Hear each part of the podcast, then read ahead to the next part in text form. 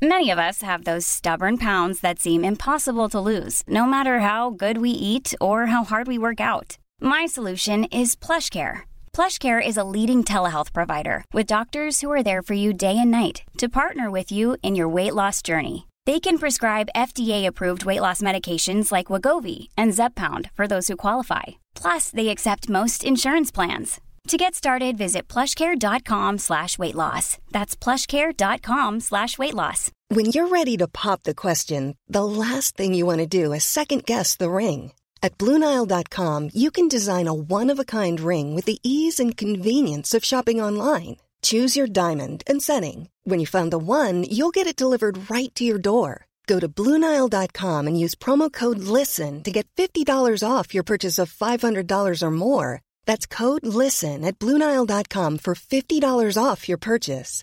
Bluenile.com code LISTEN. Even when we're on a budget, we still deserve nice things. Quince is a place to scoop up stunning high end goods for 50 to 80% less than similar brands. They have buttery soft cashmere sweaters starting at $50, luxurious Italian leather bags, and so much more. Plus, Quince only works with factories that use safe, ethical, and responsible manufacturing. Get the high-end goods you'll love without the high price tag with Quince. Go to quince.com slash style for free shipping and 365-day returns. I'm Sandra, and I'm just the professional your small business was looking for. But you didn't hire me because you didn't use LinkedIn Jobs. LinkedIn has professionals you can't find anywhere else, including those who aren't actively looking for a new job, but might be open to the perfect role, like me. In a given month, over 70% of LinkedIn users don't visit other leading job sites. So if you're not looking on LinkedIn, you'll miss out on great candidates like Sandra. Start hiring professionals like a professional. Post your free job on linkedin.com/people today. I'm amazed how many people own stocks. They, they would not be able to tell you why they own. They couldn't say in a minute or less why they own. Actually, you really press them down, they'd say the reason I own this is the sucker's going up. There's enough cash in the financial system, and there's an infinite amount of cash at the Federal Reserve. An infinite amount Put of cash. Put that check in a money market mutual fund. Then we'll reinvest the earnings into foreign currency accounts with compounding interest, and it's gone. So they had to do something. All they had left was just to print money and start buying things. And that's what they did. Quick buck artists come and go with every bull market, but the steady players make it through the bear market. They say money can't buy happiness. Look at the fucking smile on my face.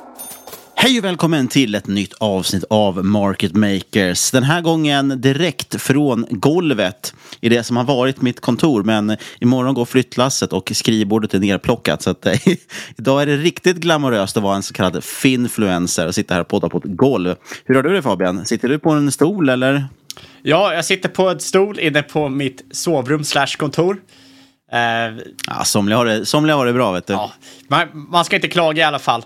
Eh, och eh, Börsveckan börjar lida mot sitt slut när du lyssnar på det här. Ännu en vecka av björnmarknadsrally. Eller vi kanske har prickat botten. Eh, vem vet? Ja, vi kommer prata lite grann om det faktiskt här i avsnittet. Och, eh, men vi kommer också framförallt kanske prata om något som inte har gått så bra i bear market rallyt. Vi har ju haft siffror nu på att inflationen har eh, avtagit lite grann, vilket då gav ju marknaden ytterligare luft helt enkelt att gå upp. Eh, och eh, energimarknaden framförallt har ju gått väldigt svagt. Det här är någonting vi har pratat väldigt mycket om under våren och det tänkte vi dyka lite i idag och prata om. Är det så att det verkligen har pikat eh, det här priset i energimarknaden? Kommer saker och ting bli bättre nu eller inte? Vi har ju bara sett nu senaste dygnet rekordpriser. Eh, dels såg vi i baltländerna eh, där man har, elpriserna har maxat, gått i taket. Jag tror det är då 40 kronor per kilowattimme eller något sånt. Eh, det är ju ett sånt maxpris som Nordpol sätter, alltså den här elhandelsmarknaden. Eh, när det helt enkelt inte finns eh, tillräckligt med eh, det finns inte till med utbud. Det är slut på el. Eh, då blir det så att de skjuter ju priset i höjden för att det är ut, utbudet är, är tomt så att säga. E Och efterfrågan blir oändlig sett, jämfört med utbudet. Eh, men då har man satt ett pristak så det blir 40 kronor per kilowattimme. Så att, eh, där har det spikat helt enkelt för att man har haft slut på el. Eh, och i Sverige har vi också nu rekordpriser. Jag såg någonting om 6-7 kronor kilowattimmen i eh, eh region 4 då. Eh, eller energiområde 4, alltså södra Sverige. Så att, eh, det är ju fortfarande ett jättestort problem med energi, men vi har ju å andra sidan recessioner på ingång och hög inflation, vilket kanske gjort att folk har dragit ner på sitt spenderande helt enkelt. Men det kommer vi prata lite grann om, vad som händer egentligen i energimarknaden. Men innan vi hoppar in på det så ska vi påminna om att det inte är någon rådgivande rekommendation som pågår i den här podden. Vi berättar om vår process, hur vi tänker, gör alltid dock din egen analys och glöm aldrig bort att alla investeringar är förknippade med risk.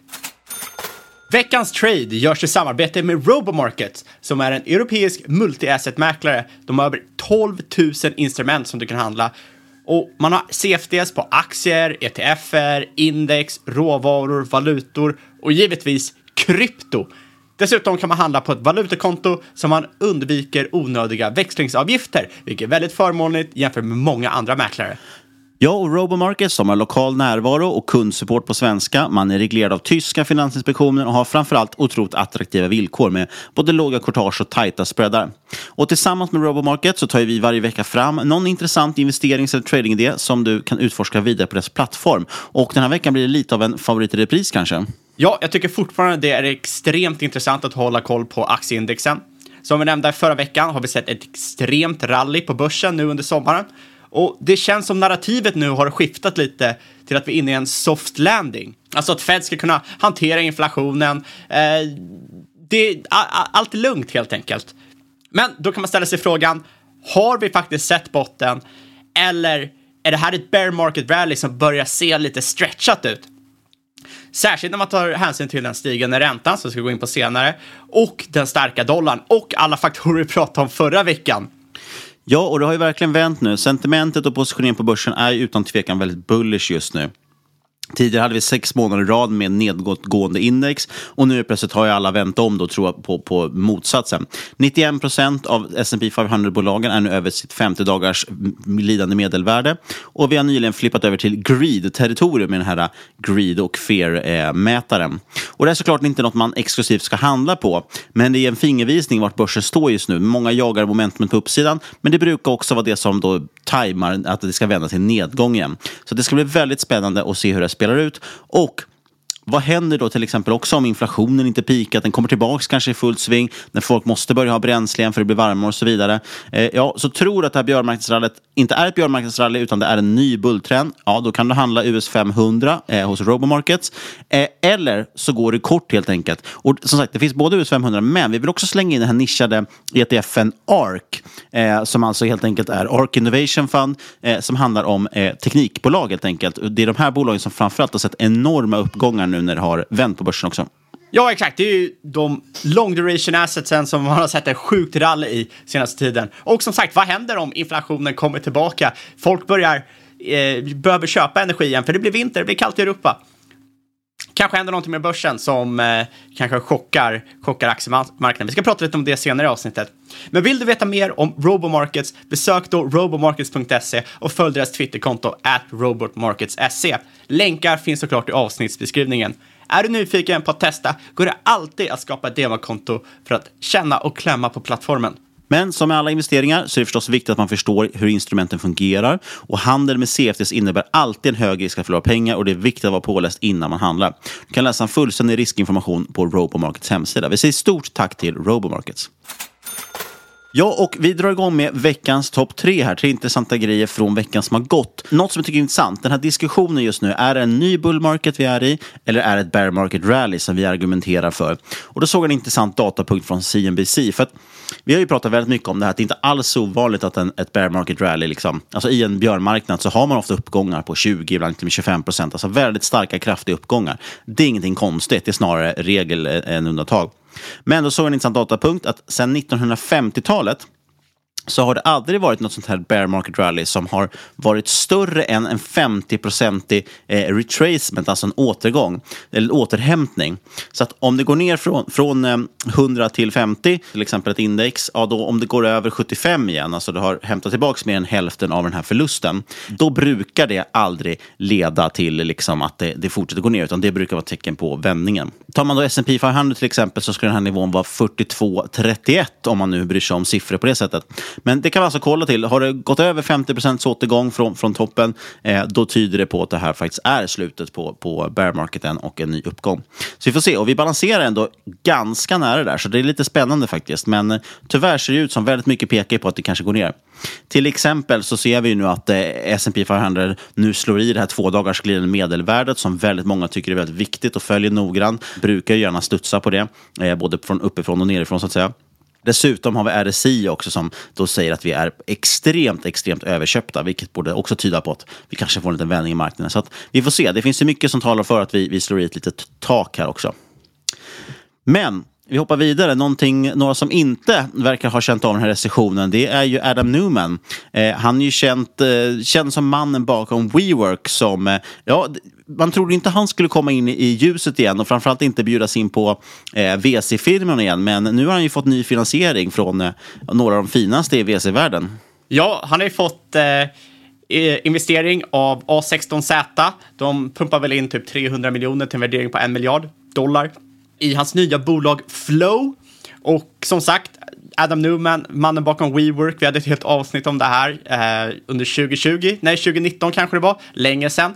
Men eh, där vi pratade om hur eh, konstigt det var att det här bolaget som i stort sett hyr ut kontorsplatser ska vara värt 50 miljarder dollar. Och eh, ja, det tycker WeWork jag... finns ju kvar och, och många tycker det är riktigt schyssta kontorshotell, för det är ju det det är, kontorshotell. Mm, absolut, men de fick ju en sans, men... för att liksom recapa vad som hände, de fick en sanslös värdering för det första, som att det här skulle vara något helt nytt och revolutionerande.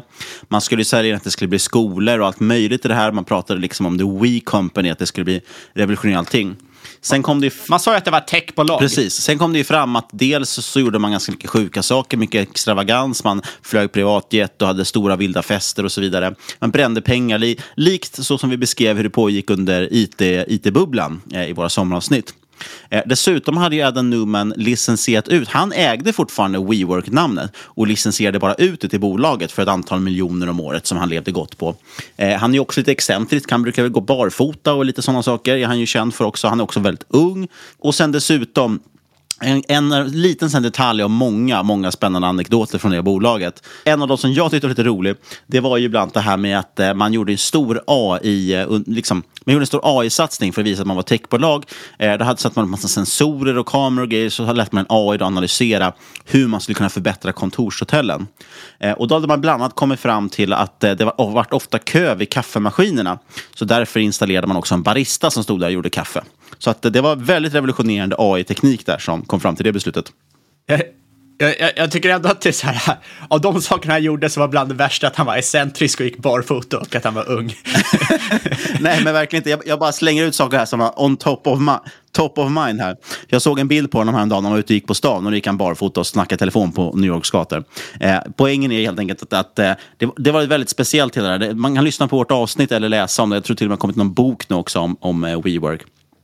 Eh, det var ju väldigt spännande i alla fall. Det kändes verkligen som, som ett tecken på att, att bubblan kanske toppade den när det sprack. Men det var ju inte toppen. Uh, nej, och, men, men WeWork sprack ju, för nu är det listat på börsen värderat till typ 3 miljarder dollar. Det är en sanslöst stor drawdown från eh, 50 miljarder, men det verkar inte ha spelat någon roll för A16Z, för de har ju pumpat in pengar i Numens nya bolag Flow. Ja, man vet ännu inte så mycket om vad det här nya bolaget Flow handlar om. Men man vet att det satsar på att transformera hyresmarknaden eh, i USA. Alltså när folk som du och jag ska hyra lägenheter och hus och så vidare. Ja, precis. WeWork satsade på kontorshotell, men nu ska man satsa på bostäder. Eh, och ja, många ser ju kanske det här som att A16Z har tappat det lite, att det här är väldigt märkligt och hur får han finansiering igen? Men du menar ju på att det här är, det här är helt i linje med vad de brukar göra, VC-firmorna? Ja, det, det är ju då. De, de satsar ju på så kallade bold strategies. De satsar ju extremt ute i luft, eller vad, man ska säga, de, de, de satsar ju på... För, moonshots kallar ju Google det för, det är väl ett ganska bra ord? Ex, exakt, de har alltid satsat på moonshots och jag tror att många är väldigt... Jag, jag vill bara säga, jag hade aldrig investerat här, men eh, jag tror också man har väldigt mycket marknadsfokus. Vi vill alltid kunna räkna på det på något sätt, även om man handlar extremt högvärderad tech som är börsnoterad, så kan du alltid räkna på det. Något sånt här är ju oerhört svårt att räkna på. Men om du kollar på Silicon Valley och de här stora VC-firmorna, oavsett om det är Sequoia eller 6Z, så har de alltid gjort så här. De satsar på extrema idéer, eh, extremt liten sannolikhet att det ska lyckas. Housing är ett väldigt stort problem i många områden i USA, till exempel Kalifornien och New York och så vidare. Eh, och sen satsar man oftast på man vill helst satsa på en grundare som har erfarenhet. Och Newman, trots att han har fallerat stort med WeWork, så har han ju fortfarande rätt mycket erfarenhet av dels bygga fastighetsimperium. Han byggde ändå upp WeWork till 50 miljarder. Och dels har han ju väldigt stor erfarenhet av att resa mycket pengar. Och det gillar de här VC-firmorna också, för då får ju de ju avkastning på de pengarna de har investerat. Det, det låter lite som en mul äh, eh, multimarketing scheme, eller vad, vad är det man heter, multilevel marketing scheme, att man försöker lura in folk och betala mer pengar så att de som köpte först får betalt. Men det är väl så mycket av VC och startup-industrin fungerar. Sen ska man också ta hänsyn till att Silicon Valley, till skillnad mot många andra ställen, de räds egentligen inte för att investera i folk som har misslyckats tidigare. Eh, Sean Parker är ju till exempel.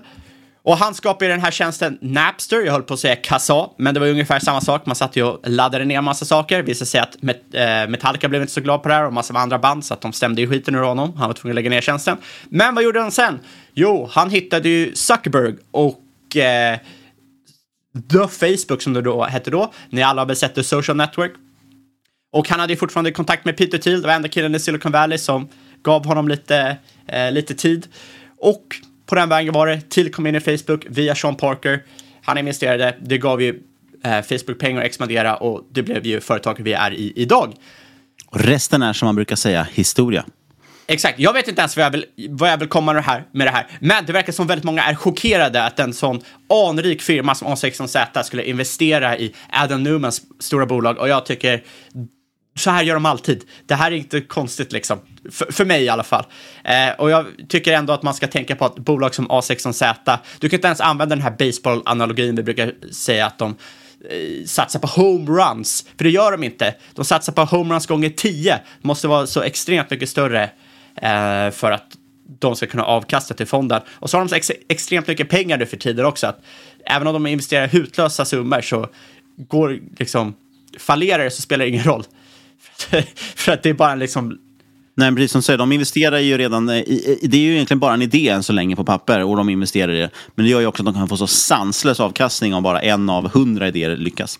Men du, apropå baseball och baseballanalogier. Jag läste en liten intressant story här om Disney och deras streamingtjänst som faktiskt har, har sitt ursprung kan man säga i baseball. Eh, för det är nämligen så att Disney har ju gått om Netflix nu i antal betalande prenumeranter för streamingtjänster. Eh, Disney har 221 miljoner eh, prenumeranter just nu versus då Netflix 220. Eh, och det här är på mindre än tre år från att man lanserade Disney+. Plus. Men sen är det inte bara Disney Plus man har, utan Disney Plus har ju ungefär 150 av de här 221 miljonerna streamingabonnenter. Sen har ju de även Hulu som står för närmare 50 miljoner och ESPN Plus, alltså det här eh, sportnätverket som har drygt 20 miljoner. Då. Eh, men Disney har byggt ett streamingimperium och en stor del av det bygger faktiskt på ett förvärv de gjorde från just Major League Baseball för närmare 3 miljarder dollar. Eh, och lite kort story här, jag tycker det här är lite intressant. Eh, eh MLB, då, alltså Major League Baseball, de startade under tidigt 2000-tal, BAM! Baseball Advanced Media, som ska syssla då med just teknik kopplat till baseballsändningar. Och 2001 då skapade de en ljudstreamingtjänst för att japaner skulle kunna lyssna på amerikansk baseball. Det här var ju efter att eh, stjärnskottet Ichiro Suzuki började spela för Seattle Mariners. Det här har väl du stenkoll på Fabian, du som är baseballproffs har vi fått lära oss senaste avsnittet. Absolut. det var en satsning i alla fall på ett antal miljoner dollar, men den floppade totalt. Jag tror inte ens man fick tusen stycken japaner att lyssna in på det här. Men man lyckades skramla ihop lite nya pengar och den här gången satsade man allt på streaming av video istället. Så 2002 faktiskt, redan tre år innan YouTube ens lanserats, streamade man sin första baseballmatch i USA. Eh, New York Yankees mot Texas Rangers. Vilket, eh, vilket lag är det du he hejar på egentligen Fabian? Ah, jag föredrar ju Texas Rangers då över New York Yankees. Man fick i alla fall in 30 000 tittare och trots att det var liksom extremt låg kvalitet. Eh, jag tror att de flesta kanske minns hur internet var i början på 2000-talet. Där. Eh, men det blev ändå en supersuccé. Och redan nästa år, 2003, det är fyra år innan Netflix hade ens börjat med streaming, då lanseras MLB TV och man får in 100 000 prenumeranter på det här som streamar baseballmatcher helt enkelt på nätet jättemycket pengar in i det här. Man innoverar enormt och snart har man riktigt bra teknik för streaming som kan till att stora live, live-publiker. Man kan hålla på med ja, hålla koll på globalt, att folk kollar från olika länder och därmed streamar från olika ställen och så vidare. Och man börjar liksom satsa på att bygga streamingtjänster åt eh, PGA, alltså golfen, NHL, hockey och även wrestling. Till och med HBOs första streamingtjänst bygger de faktiskt. Snart spinner man ut det här eh, BAM då, till ett eget bolag och 2016 köper Disney in sig i det här bolaget. För att de förstår att streaming är framtiden och behöver hjälp med den här tekniken. Så det är ganska intressant. 3 miljarder dollar in i det här kan man sätta i relation till att man har satsat över 100 miljarder dollar på content. Eh, men utan den här investeringen i BAM så hade Disney knappt haft någonting. Man har inte haft någonstans att streama alla de här filmerna och serierna som de har. Eh, ganska intressant. Och det är lite spännande nu, för nu är det ju Netflix som tappar prenumeranter. Det har varit väldigt intressant. Två rapporter i rad har det varit ganska svagt för Netflix, medan Disney bara fortsätter tugga på. Disney Plus går riktigt, riktigt bra. En liten kul övning man kan göra är att kolla hur mycket Disney Plus skulle vara värt. Om man sätter samma multipel då per prenumerant liksom, som Netflix har, då skulle Disney Plus vara värt runt 75 miljarder dollar. Det är alltså mer än en tredjedel av Disneys nuvarande marknadsvärde. Och slår man in Hulu och eh, ESPN Plus så blir det alltså nästan hälften av Disneys marknadsvärde, de här streamingtjänsterna. Det är intressant med tanke på att parkerna är så pass mycket större egentligen. Ja, absolut. Någonting som också är kul är att eh Disney fick in, eh, eller det kom i alla fall ut igår, att en aktivistinvesteraren Third Point med Dan Loeb i spetsen har köpt in sig i Disney. Och eh, de vill ju göra lite förändringar där, även om de tycker att Disney är på väg att transformera företaget och digitalisera det. Men bland annat vill de att man ska köpa tillbaka eh, den Hulu-stake, eller den andel i Hulu som man sålde till Comcast. Man vill att integrera Hulu rakt in i Disney+, vilket är väldigt rimligt tycker jag. Jag ser inte varför man ska ha olika streamingtjänster. Eh, speciellt eftersom Disney Plus skulle ju vara från barn från början, men nu har man lite i och med att man köpte upp Warner Brothers och liknande har man ju... Ja, och framförallt hela Marvel-universumet. Det känns som att det är mer vuxna nästan som kollar på Disney+. Plus. Eh, exakt, så, så, så, så har du mycket vuxen-content där ändå. Så vad spelar det för roll om du får in Hulu också? Men så vill man också såklart dra ner på kostnader. Men man vill också spinna off ESPN bland annat på grund av att man tror på att det skulle gynnas av en mer fokuserad management, att eh, det skulle vara bra att kunna satsa mer på... Man blir en mer renodlad sportstreamingtjänst, det kan jag tänka mig också. Exakt, man vill också kunna satsa lite mer på tillväxt inom sportsbetting och så vidare. Eh, ja, så jag, jag, tror mycket kan hända inom Disney kommande tiden och eh, jag tror alla är rätt eh, inte chockade, men eh, glatt överraskade över hur snabbt Disney Plus har växt. Eh, jag menar, till och med Netflix eh, var rätt tagna på sängen över hur, hur snabbt Disney Plus lyckades växa. Jag måste bara, apropå att du sa aktivistinvesterare, då bara kommer jag att tänka på den här nyheten också, Michael Burry. Michael Burry är känd såklart från uh, The Big Short. Han liksom målas lite fram som hjälten i den, den filmen. Eh, och eh, blev ju väldigt känd och många försöker... Han är ju verkligen stor i media nu efter den filmen. Alla vill veta exakt vad han gör. Och Just det, vart köper man, hur investerar man i vatten nu igen? Precis, det var ju frågan efter. så, här, så fort någon har sett Big Short så ser man på Twitter, ah, hur, hur ska jag investera i vatten? Precis, för den slutar ju med att det sista det kommer ut texten som kommer upp i att nu har Michael Burry satsat stort på vatten. Nu har han satsat stort på något annat som är jäkligt deppigt. Det är nämligen så här, hans eh, bolag, eh, Zion Asset Management, de, eh, har ju, eh, de ägde 165 miljoner dollar i aktier i slutet på mars. Men nu då när deras senaste kvartal har kommit ut här så visar det sig att de har sålt exakt alla aktier de äger, förutom en enda position. Och nu är ju alla då supernyfikna på vad är det för position? Vad är det enda aktien i hela världen som Michael Burry tror på? Jo, det är bolaget Geo Group. Och vad gör Geo Group då? Jo, de satsar på fängelser och mentalsjukhus i, i USA. Det är riktigt, riktigt muntert. Jag tror att det var Gabriel, eh, Gabriel på, på DI, DI-TV som twittrade ut något roligt om att eh, man ska välja glädjen. det gör inte Michael Burry. Nej, men eh, jag förstår väl det. Visst, det är väl potentiell risk för att man ska reglera bort så här eh, privata fängelser och så som man har i USA, men all, all, all, allmänt så är det väl en bra liksom så här, bra industri. Det finns väl moraliska klämmor där och såklart, men... En riktigt stor risk man kan säga, utan, utan att vara en expert på amerikanska privata fängelser överhuvudtaget, så känns det som en stor risk måste ju vara det här med att nu man legaliserar och avkriminaliserar cannabis mer och mer. För det är en väldigt stor mängd brottslingar ändå i USA som sant. sitter just för cannabisinnehav som antagligen kommer gå fria. Och det har till och med varit prat om att man kanske liksom ska titta tillbaka och fria folk i efterhand och så vidare för att de här, det här är inte brott längre. Eh, och det är väldigt mycket, en del kallar ju det modern slaveri för att man, det är framförallt svarta som drabbats av det eh, och hamnar i fängelserna och där får de jobba väldigt billigt. Eh, så att, eh, ja, det där är, men det är en hel avsnitt i sig kanske. Ja, exakt. Och det är väl många, Som vi antagligen inte kommer göra må, tyvärr. må, många som inte vet om. Det, det är en hel jäkla industri i USA, vilket är... Det, det är hemskt, men också rätt intressant hur allt det där fungerar. Och, Ja, vi hoppar in på ett annat område som vi har lite bättre koll på förhoppningsvis. Alltså. Ja, vi ska börja prata lite här eh, om inflationen. Och eh, ja, det har ju tagit lite aktiemarknaden med storm för att eh, CPI kom in lägre än vad man trott, peak inflation och så vidare. Rallyt fortsatte.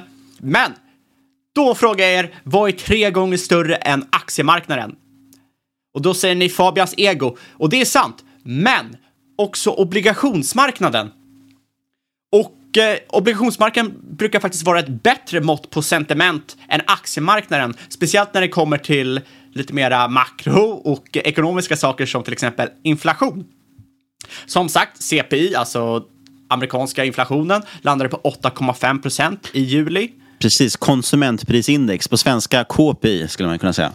Men det här är ju ned från 9,1 procent månaden innan. Och då tänker alla yes, peak inflation. Där fick du inflationen. Du är äntligen nere. Ja, det är ändå härligt att man kan bli glad över att priserna bara ökat 8,5 procent. Ja, men det ska ju ner nu, tillbaka till nollan. Boom, boom, boom, månad på månad. Men man kan också ställa sig frågan, varför föll konsumentprisindex, eller CPI som jag kommer säga nu för att jag har skrivit i mina anteckningar och det är lättare att säga. Energi bidrog med 2,4 procent av de totalt 8,5 procenten i CPI eh, för juli månad. Det här är alltså ned från 3 procent månaden eh, innan. Denna minskning är alltså by and far den största anledningen till varför CPI minskade den här månaden jämfört med månaden innan. Och det betyder alltså att energi här är antagligen nyckeln, som vi har pratat om eh, tidigare, eh, bakom stigande och fallande inflation. Så enligt aktiemarknaden så är narrativet nu inne att vi är en så kallad en soft landing. Eh, och som sagt, ett otroligt rally har skett under sommaren. Men kikar man på obligationsmarknaden är de mer likgiltiga.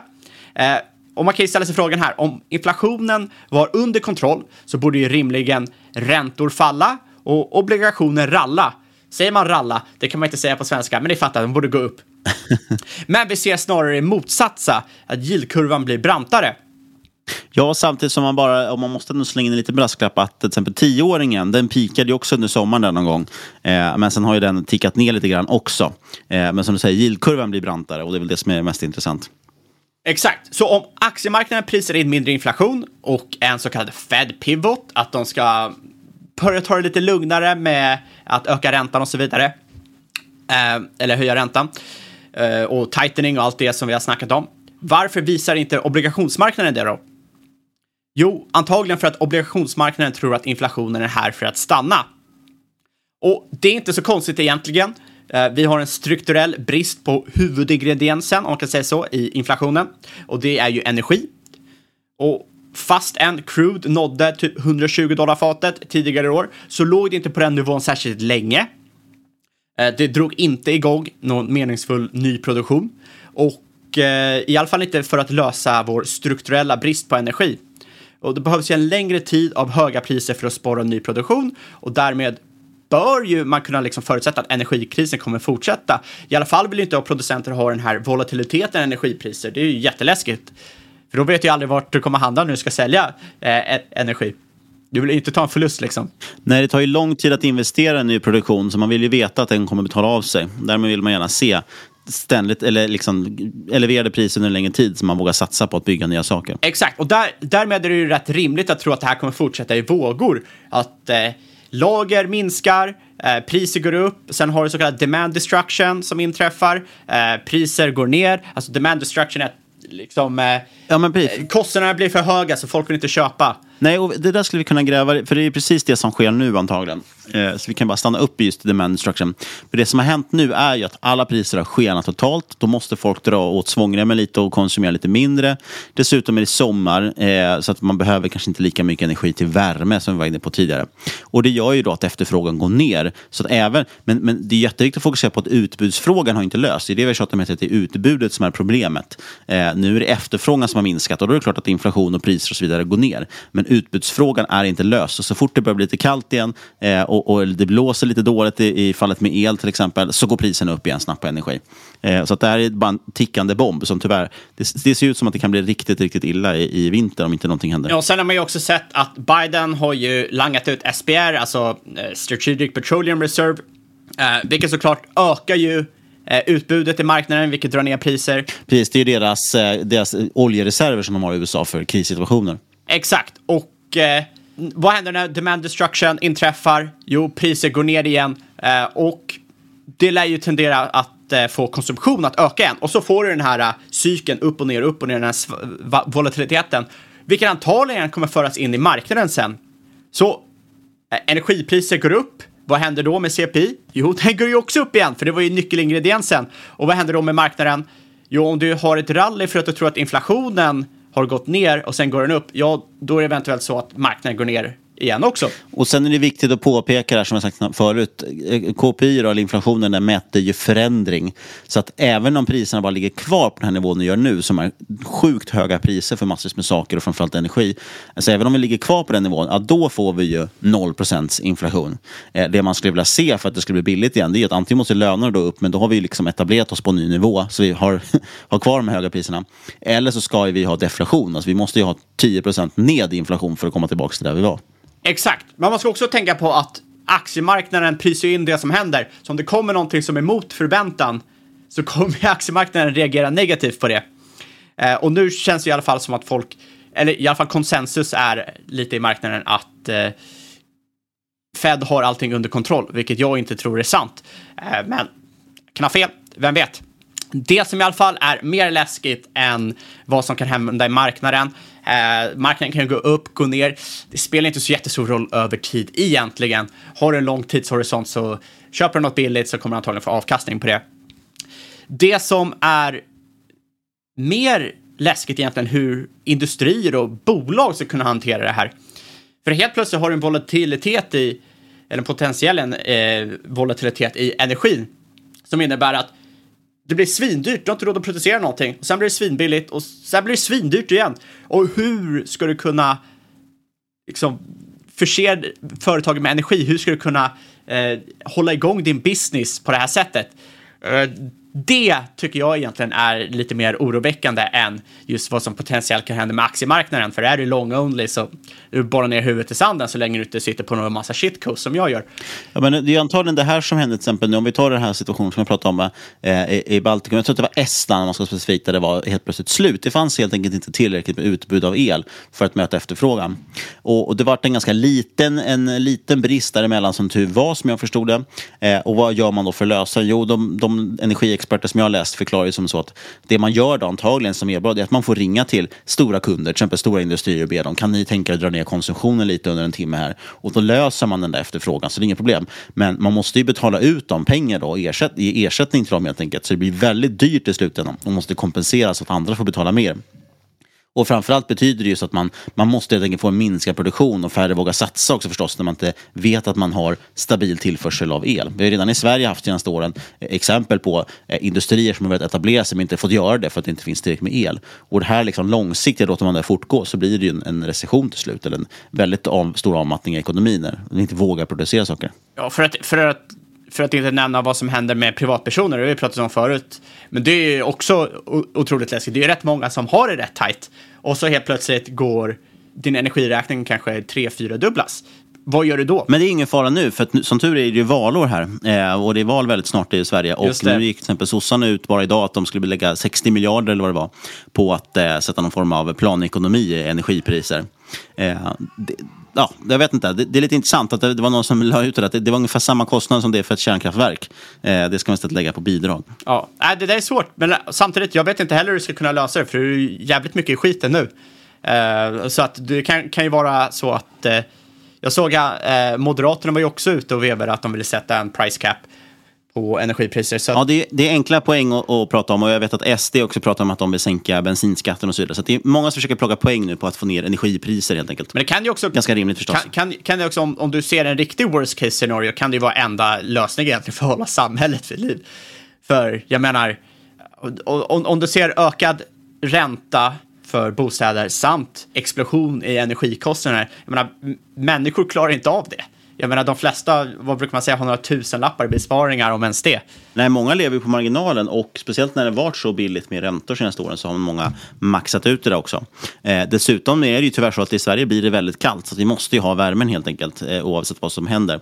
Eh, och, och som säger, jag tror att det är väldigt farligt. Det är, det är ju en klassisk sägning, det har kanske inte varit så mycket i Sverige förut men, men historiskt över hela världen så är det nästan alltid någon form av inflation som leder till civilisationers undergång och framförallt stora upplopp. För att när folk inte har råd med mat, ja, då blir de desperata och måste göra någonting. Ja, jag har i alla fall sagt åt tjejen att lassa upp på lite tjocktröjor och tofflor nu under sommaren när folk inte tänker på det.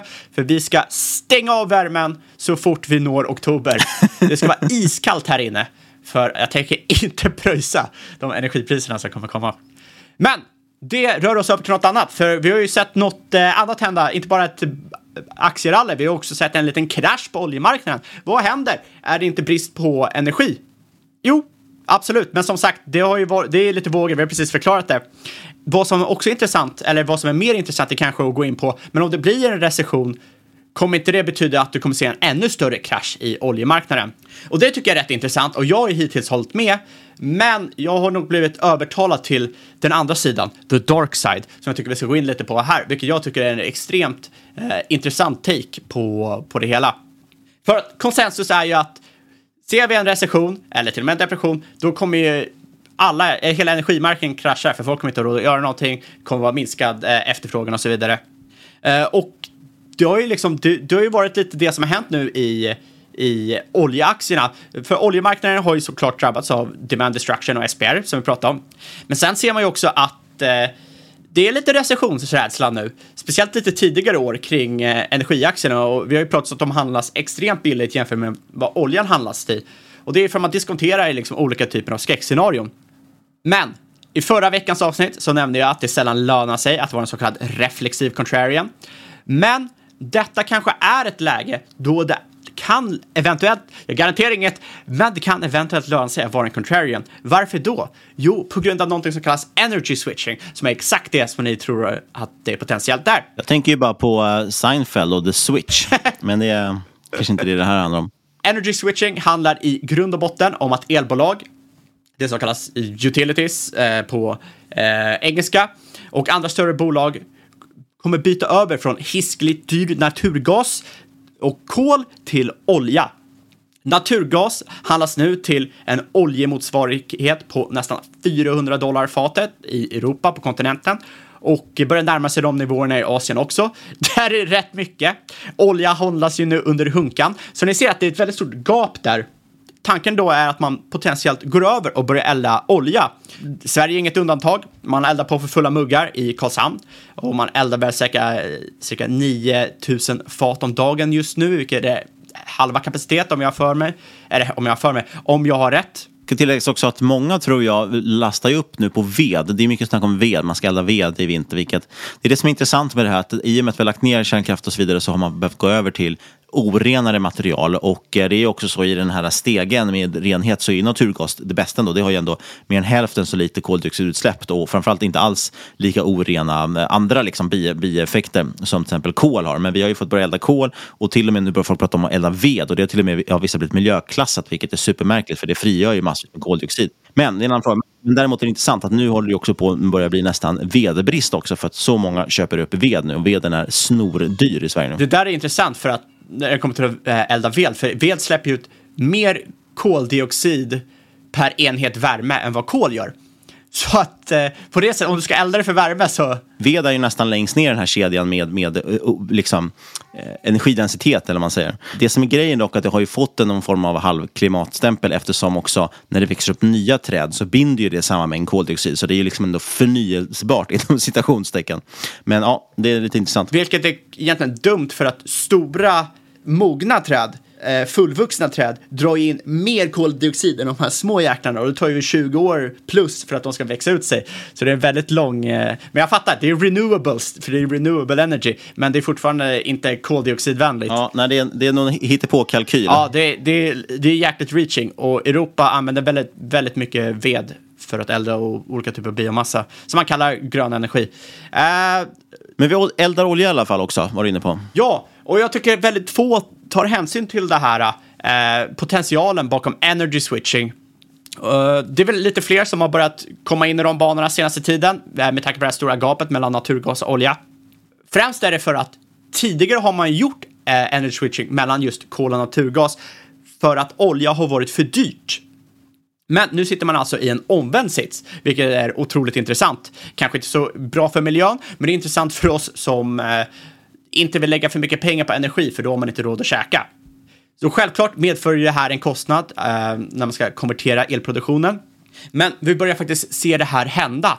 Och eh, det är egentligen lite otänkbart att allt fler börjar göra det här i Europa i en större skala för att man ska undvika en potentiell katastrof i vinter. Med tanke på de höga naturgaspriserna. Reuters nämner bland annat att flertalet franska bolag eh, säkerställer att de nu kan köra på olja eh, och naturgas som man kan byta mellan för att undvika störningar om till exempel Ryssland minskar sin export av gas till Europa. Bland annat där är det däckbolaget Michelin. International Energy Agency har också jackat upp sina prognoser för efterfrågan på olja med cirka 380 1000 fat om dagen för resten av året just på grund av energy switchen. Det här är alltså upp totalt 2,1 miljoner fat för året, eller 2 procent, där en extra efterfrågan främst kommer från Europa och Mellanöstern. Men det är många här som tror att det är ett för lågt antagande då bara Nord Stream 1 kör igenom motsvarande 800 000 fat crude om dagen. Så man ser där att det kanske är ett litet gap ändå och eh, att man kommer ha ännu större brist och därför måste man köra på det här energy switching. Och jag må vara otroligt bearish till marknaden som helhet, men jag är faktiskt rätt bullish till oljebolagen, energimarknaden som ni har hört hela året, kanske blir lite tröttna på nu. Detta eftersom oljeaktier prisar in långt lägre oljepriser än 90 dollar. Analytik analytiker de använder ju futuresmarknaden för att göra sina estimat på oljebolagen. Eh, augusti 2023 ligger eh, oljan på 82 dollar och futures för augusti 2024 ligger på cirka 74 dollar, i alla fall när jag kikar in det här eh, några dagar innan vi släpper podden. Men kikar man på marknaden så diskonterar man energiaktier ännu lägre. Vi snackar om under 60 dollar eh, för den breda massan. Och det är ett rätt stort gap här om du först kollar upp vad handlas oljepriset till nu och sen vad handlas andra energityper till. Och både Energy Information Administration och OPEC, de forecastar en tajtare marknad in i 2023. Vad betyder det? Jo, det betyder ju högre priser. Och det här är på grund av starkare efterfrågan och växande brist på utbud.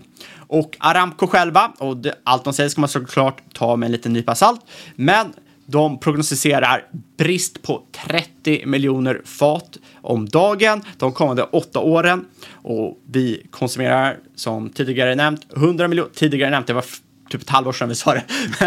Men, äh, vi, vi utgår för att våra lyssnare har gott minne. Exakt. Vi, där är det liksom här, som ett kedjebrev, du måste lyssna på allting, annars ska du bara slopa det helt.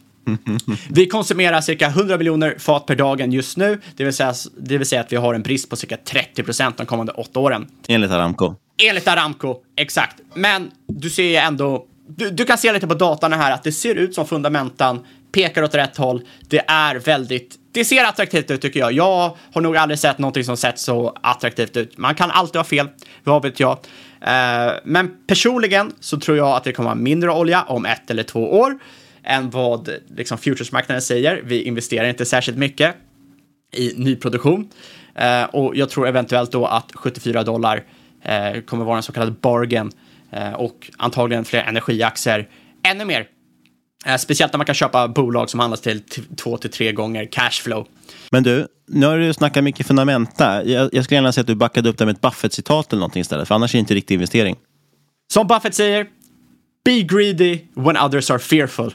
Och jag tror nu i energimarknaden, trots att man har sett rally senaste ett och ett halvt åren, så nu under sommaren är folk lite rädda för vad som kommer hända om vi går in i en recession och så vidare. Men, disclaimer här, jag är saftigt överviktad i energisektorn. Ja, och Buffett sitter väl tungt på sina Occidental fortfarande, Petroleum Corporation eller de heter. Yes. Och som vanligt ska du komma ihåg att inget du hört den här podcasten ska ses som rådgivning. Alla åsikter och egna eller gäster eventuella sponsorer tar inget ansvar för det som sägs i podden. Tänk också på att alla investeringar förknippade med risk och sker under eget ansvar.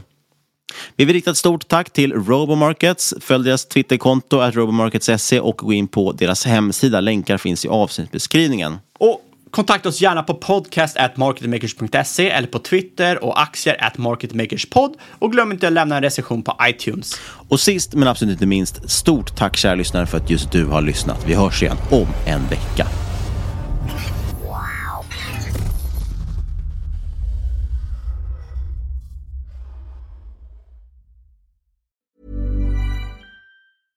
Mom deserves the best, and there's no better place to shop for Mother's Day than Whole Foods Market. They're your destination for unbeatable savings, from premium gifts to show-stopping flowers and irresistible desserts. Start by saving 33% with Prime on all body care and candles. Then get a 15-stem bunch of tulips for just $9.99 each with Prime. Round out Mom's menu with festive rosé, irresistible berry chantilly cake, and more special treats. Come celebrate Mother's Day at Whole Foods Market. Mom deserves the best, and there's no better place to shop for Mother's Day than Whole Foods Market. They're your destination for unbeatable savings, from premium gifts to show-stopping flowers and irresistible desserts. Start by saving 33% with Prime on all body care and candles. Then get a 15-stem bunch of tulips for just $9.99 each with Prime. Round out Mom's menu with festive rosé, irresistible berry chantilly cake, and more special treats. Come celebrate Mother's Day at Whole Foods Market.